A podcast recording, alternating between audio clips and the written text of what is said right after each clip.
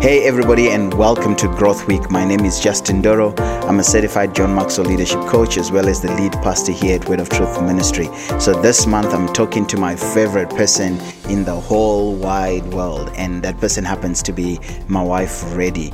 And uh, our growth conversation this week is centered around this New Testament idea of putting on Christ. Yesterday, already, we were like the paparazzi around the red carpet as we were trying to figure out who most Christians are wearing. So, if you missed that conversation, I would like to encourage you to first listen to yesterday's episode before you can effectively track with us today. So, how are you doing, Ready? I'm good. Hello, everyone. It is so exciting for me to be here with you today and we've got a very interesting and very exciting, very juicy, if I can put it like that, um, topic that we're going to be uh, following up on as we talk of putting on Christ.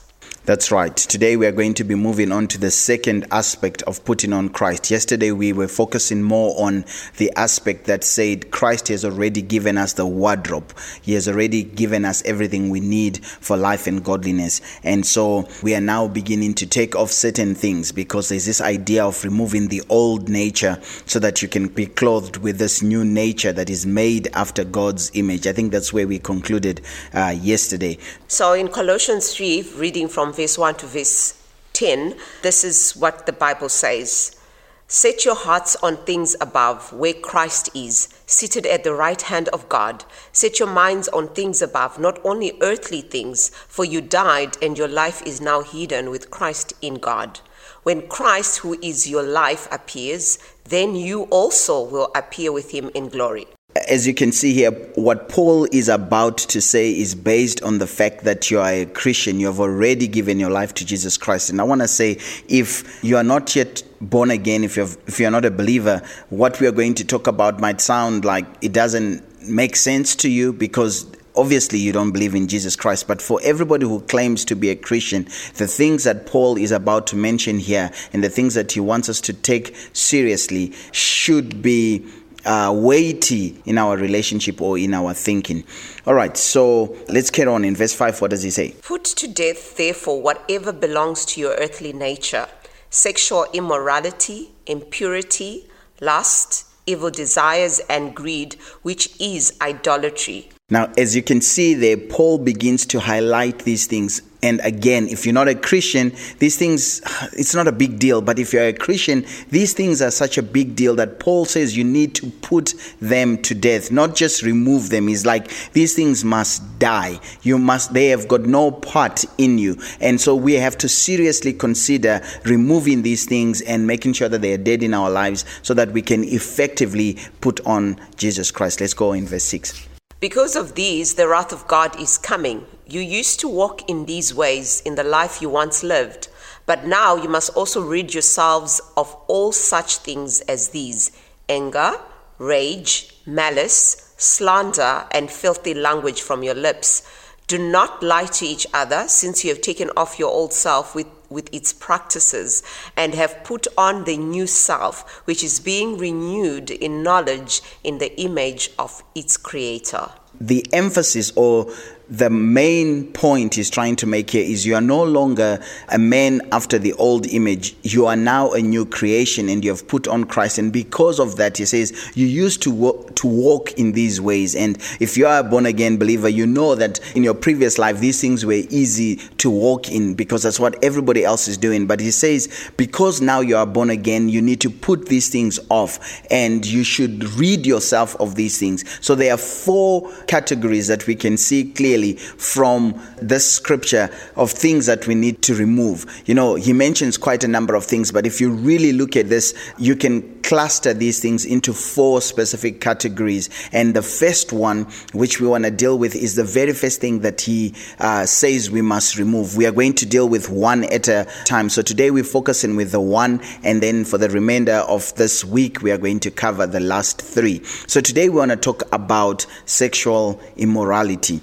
We have decided to call this episode Keep Your Pants On. And obviously, the pan is intended because we just want you to remember that Christ wants to clothe your sexuality. Christ wants to make sure that your sexual sin is well covered when you put on Christ. Uh, we live in a time where people are really struggling to keep their pants on. The whole idea of abstinence or waiting until marriage is now considered uh, irrelevant, and our generation is is hasty. They can't keep their pants on. They're just impatient. They can't wait for sex within marriage. And so this is a common thing that we're beginning to see all over the world already. Yeah, and, and the whole thing of sex, just the whole subject and everything that is attached to it, the lust, the desires, the gratification, the you know the fleshly pleasures that people pursue.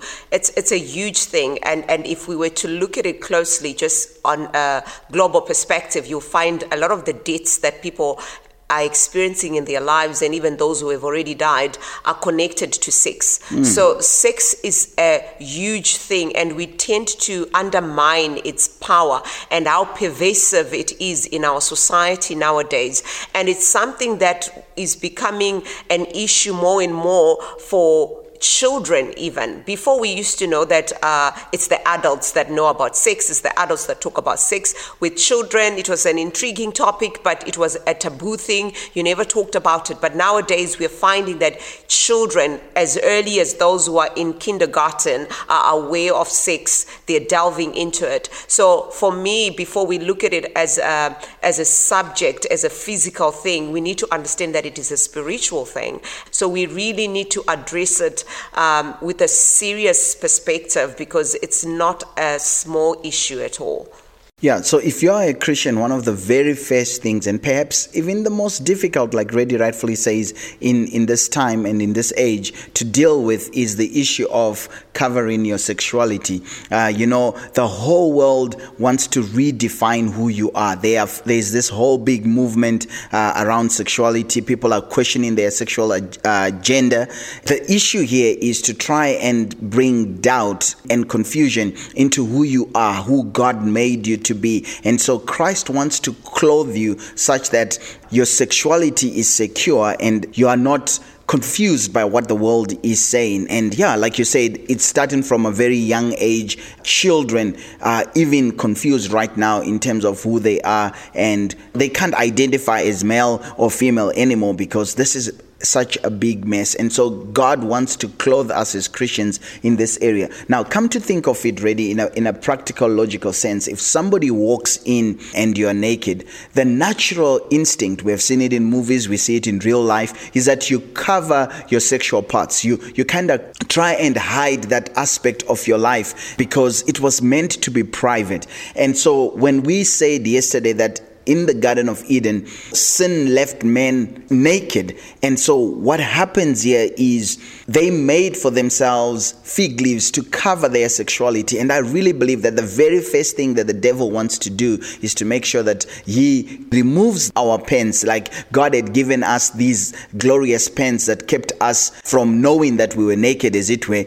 And then he removes those and then he wants to cover us with fig leaves. There are so many things that people are trying to do, you know, like that whole uh, LGBTQ plus kind of agenda is to try and find things to cover men's sexual brokenness. And so, yeah, I really believe that this is going to be a, a good subject as we try and explore how putting on Christ can cover our sexuality. Yeah, and to just add to that, the enemy is not only trying to cover people's sexuality with fig trees, but he's also trying to uncover because um, your sexual parts are sacred and those are the parts of your body that should be covered from the naked eye from the public. It's something that is secret that should only be known by you or your partner in the event that you are married. But the enemy has brought this whole thing of, oh, there's no need for you to cover. You must just expose yourself. Let people see you for who you are. And which is why there is a lot of nudity in the movies. And even when celebrities are on the red carpet, you find a lot of them are baring places that should not be bad at all. They have very little covering around themselves, especially the females. So, which to me um, just shows that the enemy is trying to expose people's private parts. So what should be private is no longer private, it's becoming public. And then when it becomes public, then it heightens that sexual um, awareness in people. It awakens um, the sexual appetite in people because what you see usually has an effect on you, and you want to take you know you see it like if you see a chocolate cake the instant you know the, the very thing that is uh, generated inside you is, is an appetite for it for, for cake then you want to eat it. So so the enemy is also on the prowl to not just cover with uh, that which is worthless but to also uncover. Good point. The enemy has uncovered us and whatever we are trying to uh, recover ourselves with unless it is jesus christ it is not enough. And yeah somebody might ask what's the big deal with sexual sin? Uh, you know sin is sin. Is there any sin that is bigger than the other? No, we agree with, with you that there is no sin that is bigger than the other. But in the Bible, we find that Paul gives this harsh rebuke. Uh, to the Corinthians because sexual sin has got a way of tarnishing your reputation as a Christian. And we all know that when people fall into sexual sin, their whole walk with Jesus Christ is now questioned. And there's no, no sin that causes people to question the seriousness of your uh, relationship with Jesus Christ as sexual immorality. So we have to take this seriously and make sure that we are adequately covered. And the thing is, most Christians tend to think this won't happen to me. I am way bigger or way better than this. But my youth pastor used to say to me, Justin, all the greats have fallen in this area. David, the man who was after God's own heart, fell. Samson, who's the strongest, he fell. Uh, Solomon, who was the wisest, he fell. So all our natural strengths and wisdom and what we think we have will not be enough to cover our sexual appetite. Only Jesus Christ can do it. And so that's why we need to put on Christ in this area. And I think also one of the reasons why you would find um, certain key people in, in the Old Testament fell is because sex is such um, potent it is so powerful and no person should ever regard it lightly and think oh no it's just this I, am fine I, I, will only get to this far once you start delving in that area or with that issue or with that subject um, chances are you will definitely have a hard fall Okay, so the big question is what is sexual immorality? Because maybe somebody is listening and is like, what exactly is sexual immorality? And I believe that the word that the New Testament uses for sexual immorality is very key for us to understand what it really means to be sexually immoral or impure. This word is porneia, and I'm sure you already know what it sounds like. It, it's porneia, and this word is also translated fornication, whoredom. It's surrounded with this idea of sexual impurity, and it comes from the same Greek word that we get the word pornography. And pornography uh, carries this idea of selling off oneself. So, sexual immorality is a selling off of our sexu- sexual purity, and it involves any type of sexual expression outside the boundaries of a biblically defined marriage relationship. So, when you're talking of selling off, to me that speaks of trading because when you go to to sell something it means there's a buyer and they are going to give you something in return. So there is an exchange that takes place. There is a trade off that happens. So when we trade off our sexual purity, it means that whoever the buyer is, and in this case it is the enemy, whether you're aware of it, aware of it or not, it is actually the enemy. It means that you have looked at what you have, which is your sexual purity, and you say to yourself, the value of the sexual purity is nothing compared to the value of what the enemy is going to give me in return. Sure. So I am going to trade it for whatever it is the enemy is going to give me. And the enemy, we know, whatever he gives, it computes to death at the end of the day. So good. So now that we have defined what sexual immorality is, it's not just sleeping with somebody, it's the idea of any form and expression of sex. So, whether it is pornography, whether you're just flirting with somebody and you get into this idea of um, uh, exposing or trading off your sexual purity for something, whether it's innocent or deliberate, that is what sexual immorality, immorality looks like in the Bible. So now that we have defined it, the enemy is out to steal, to kill, and destroy. But one of the main reasons why I believe we need to um, keep our pens on comes from First Corinthians chapter number 6 where Paul makes this big plea flee run run away from sexual immorality and he says, all other sins a person commits are outside the body, but whoever sins sexually sins against their own body. Listen to what he says. He says, Do you not know that your bodies are the temple of the Holy Spirit who is in you? So the Holy Spirit is already in you, whom you have received from God. So if you are a Christian, the Holy Spirit is already in you, and you are not your own. You were bought at a price. Therefore, you must honor God with your bodies. Now, here is what Paul was trying to say. People read this and they just casually go through it. What he was actually trying to get the Corinthians to understand is that because your body is a temple, you can't have temple sex. Now, we know that temple sex is what they used to do in those pagan uh, temples, how they worship their gods, how they worship Baal and all those other uh, strange gods. They worship, the, worship them through temple sex they had all sorts of sexual sexual orgies and things like that that they will do to worship their gods. And paul is actually saying sexual immorality is dangerous because it is pagan worship yeah, that is a very big thing. So, which again um, ties in with the whole aspect of when you engage in sexual immorality, it is more than just a physical act, it is more than um, self gratification, it is actually a spiritual thing. So, you are entangling the, your tripart being in this sin. So, you, your body is being entangled in that which is filthy and dangerous in the eyes of God.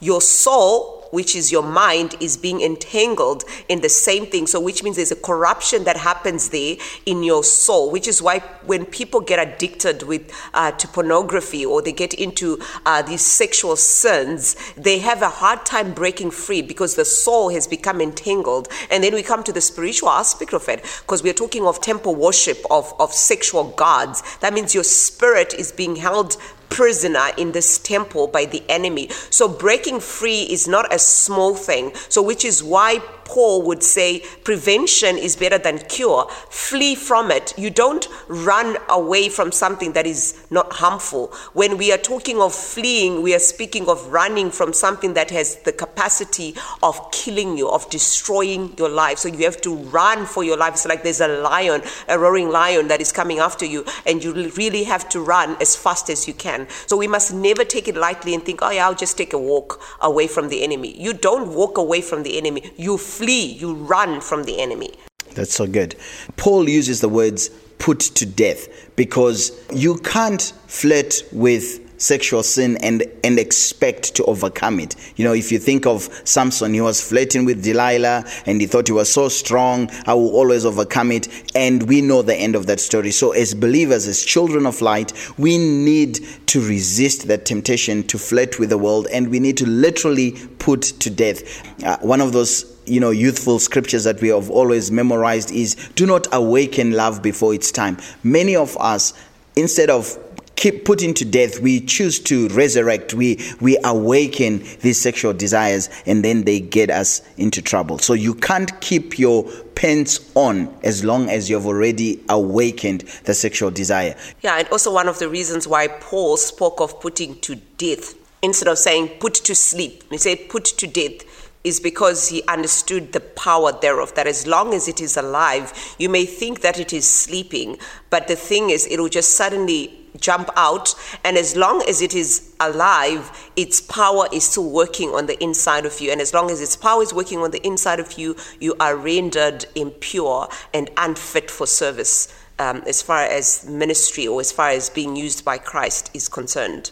Yeah, I hope this conversation is really encouraging you guys to take sexual sin seriously because one of the things that bothers me is that the average Christian is no different from the average person in the world when it comes to sexual purity. You know, we we have kind of cheapened this whole idea of sexual purity and we just kind of like it's not a big deal. What does it matter? We trade it off for, for nothing. We trade it off to fit into the culture of today. We don't value being pure sexually anymore. You know most christians nowadays are cohabiting. Like oh yeah it's it's economical. It's it's cost effective. And so it's okay for me to just live with my boyfriend. As long as they are serious about me we can have casual sex. We can view pornography together uh, and all these things that paul says to the church these things ought not to be mentioned among you. We have allowed in and if we are serious about putting on christ we have to put off these things from among um, among us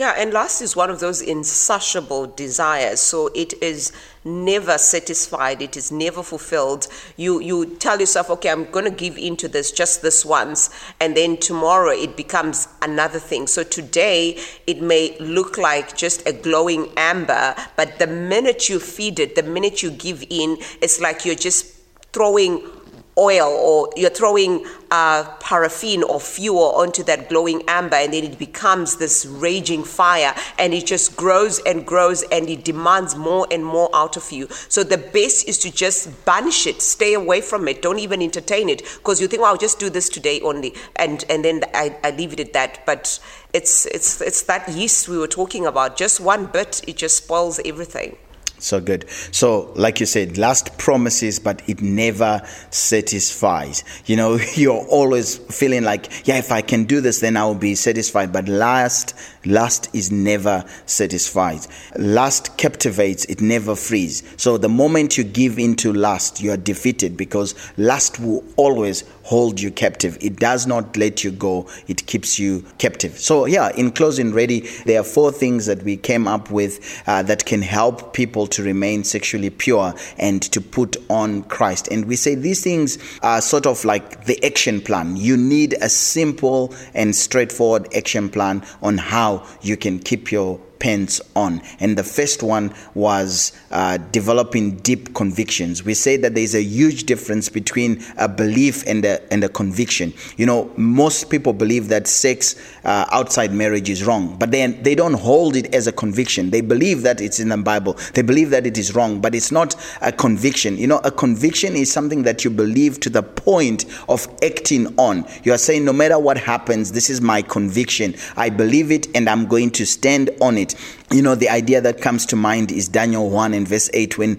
when the bible says daniel resolved. That's a conviction. It's like uh, it's not just something i believe. It's not just something that i say on a sunday morning. He resolved that he would not defile himself with the king's food or with the wine that he drank. Therefore he asked the, the chef of the eunuchs to allow him not to defile himself. Can we be that kind of people who are saying i'm asking my pastors. I'm asking people around me my friends that guys do not allow me to defile myself because I have this deep conviction that I'm going to wait until I'm married. Mm, and convictions um, hinge a lot on values because you will not compromise on, let's say, for me, I'm a woman and I understand it, I believe that I'm a woman, and I'm not going to compromise on my womanhood or on my femininity by involving myself in a lesbian relationship because I'm sorry, I'm a woman, I just don't do woman. Yeah. Or I understand that I'm a woman, I'm a human being, I just don't do animals and things like that. So it beca- it's a value, it's a conviction, and it is tied to your identity, to who you are. So which is why you will not compromise on it. So good. So the second one is ponder on the consequences of your actions before you get into it. First, think what is this going to do? What's going to be the impact of my actions? How is it going to affect my relationships? Uh, firstly, your relationship with God and your relationship with other people, because sexual yeah. immorality affects not only your relationship with God, but your relationships with other people as well. You know, when we seriously consider our relationship with God before we do something, that alone is enough to keep us from doing silly things, especially when it comes to uh, removing your pants. We, we want you to keep your pants on. Here's a, a powerful story that carries this idea. You know, the Bible says of Joseph that after a while, you know, Potiphar's wife was trying to tempt him and calling him to come to bed. And the Bible says that he refused. And part of his refusal was not because, oh, you're not attractive enough, or yeah, I don't feel like doing it. His refusal was based on this one thought. He said, My master, your husband, has given me everything and has only kept you away from me because you are his wife. Why should I do this against my God? He doesn't say against my master. He says, Why should I offend God, my God, by taking you? So his consideration of God kept him away from Potiphar's wife, and that's how he had to flee from her. So it's important for us uh, to think of the consequences, especially how sexual immorality affects our relationship with God. Which brings us to the third one already, uh, which is make pre made decisions. You know, making your decisions in advance is absolutely necessary when it comes to sexual purity. Don't wait until you're in the heat of the moment to decide whether or not you're going to do it. You know, set the boundaries. I am never going to be alone with a uh, with a person of the opposite sex late at night watching movies, or I am not going to compromise myself by doing A, B, C, and D. You you set your own boundaries, but those boundaries must be decided and may, must be made firm before they are tested. if you're waiting for the opportunity, it's going to be too late. I, I don't think that Joseph was waiting for somebody to tempt him to decide, oh, am I going to do it or not? He had already decided that I'm living for God and I'm not going to defile myself. Yeah. So making those pre-decisions means that you are aware of what may possibly happen before it happens and you have already put a contingency plan in place That's instead good. of just being caught out of the blue you cannot put fire in your bosom and not, not expect to get burnt. Uh, you gotta be aware of what you are good at and what you're not good at, and know that certain things will lead to bigger issues. So you avoid them before you even get into it. So I can't take fire and put it on my bosom and think, no, I'm gonna be fine. Obviously, I am going to get burnt. And so the fourth one is get accountability. You need to be accountable to people whom you trust. You need to be accountable to others that you're willing to be vulnerable with. Because as long as you're a lone ranger and a law unto yourself, you are going to get yourself into trouble. So have people that you are close with, that you trust around you, that you open your life to, who are aware of your challenges, who are aware of your weaknesses, who are aware of what is going on in your life, so that when the popo hits the fan, as it were, they will be able to help you. And accountability also speaks of being authentic, being honest. Mm. You should be honest with people, open yourself up. It can't be, oh yeah, nothing happened. No, I've got it together. Everything is great. That is not being accountable. Being accountable is saying, listen, this is my day. These are the issues that I'm struggling with, and this is what often happens in my life. Please help me so that this does not happen again. So they are like your your Aarons and your Hur that help you keep your arms up in times of trouble. So good. Ready? I'm sure we could talk about this forever. As we conclude this conversation, any final words to help our podcast listeners to keep their pens on? I think as long as you understand that you are accountable to God first and foremost, and and if you love God, you know, He also says in His Word, "If you love Me, obey My commandments." So we can't be the kind of Christians that just have lip service like this. I love God, and we do not obey His commandments. The entire corpus of Scripture is based on God's will for us and the kind of life that He wants us to live out because He's such a good Father and He wants the best for us. So we cannot go through Scripture willy nilly and say, Yes, I love God. But when it comes to day to day life and the practicalities of it, we are doing the opposite. So if you know that you love God, you have to obey His commandments and you are first accountable to Him before you are accountable to anybody else. So if God is saying, Keep your pants on, it means that you must keep your pants on. I thought you were going to say run. well, obedience means running, right? I tell you, you know what? Be a Joseph. Let people call you a chicken, whatever they want to call yeah. you. Run. That's the only way you're going to keep your pants on because if you flirt with the enemy, you are going to find yourself in bed with your pants off. Finally, I want to I want to share with you this story from the Gospels. You know, I really believe that Jesus wants to clothe your brokenness. He wants to clothe your sexual nakedness and your sexual brokenness with His grace and His mercy. And this story just came to mind as I was, uh, you know, preparing for for this recording. And it's that story of the woman who was caught in adultery. Uh, I mean, the Bible says she was caught in adultery, which means they actually caught her with her pants off. So we're talking about keeping your pants on, but they caught her with her pants off and they brought her to Jesus and they wanted her to be stoned and put to death. And yet, Jesus, in his love, in his grace, in his mercy, refuses to stone her or condemn her. Uh, and, and you know the story. I'm not going to go into the whole details of that story. But um, what Jesus basically did was he was the only one who had the right to stone this woman because of her sexual brokenness and because of their, the, the sin of adultery. But he uses his righteousness to cover her so that they could not stoner. And the moment they all disappeared, he doesn't shame her, he doesn't condemn her, he simply says to her, Go and sin no more. And I really believe that maybe you're listening to us and uh, you've been struggling with your sexuality. And like most people, you keep these struggles private. You don't tell people, uh, but you know that every time you try and press into the things of God, you're struggling because of this sexual sin. I'm here to tell you that Jesus Christ loves you so much and that He wants to clothe you, He wants to cover you with His righteousness so that your sexual uh, nakedness is fully covered, not with fig leaves. Whatever you are using right now to try and cover your brokenness sexually is not adequate. Only Jesus Christ can cover you. And you have to come to Him and be honest with your brokenness and say, and say, Lord, heal me in this particular area. Well, that's all the time we have for today. Uh, we are going to be continuing this conversation on what it means to put on Christ in every aspect of your life tomorrow. So if you haven't already done so, I want to encourage you to subscribe to this podcast, share it with a friend so that we can grow together. Until tomorrow, let's keep growing.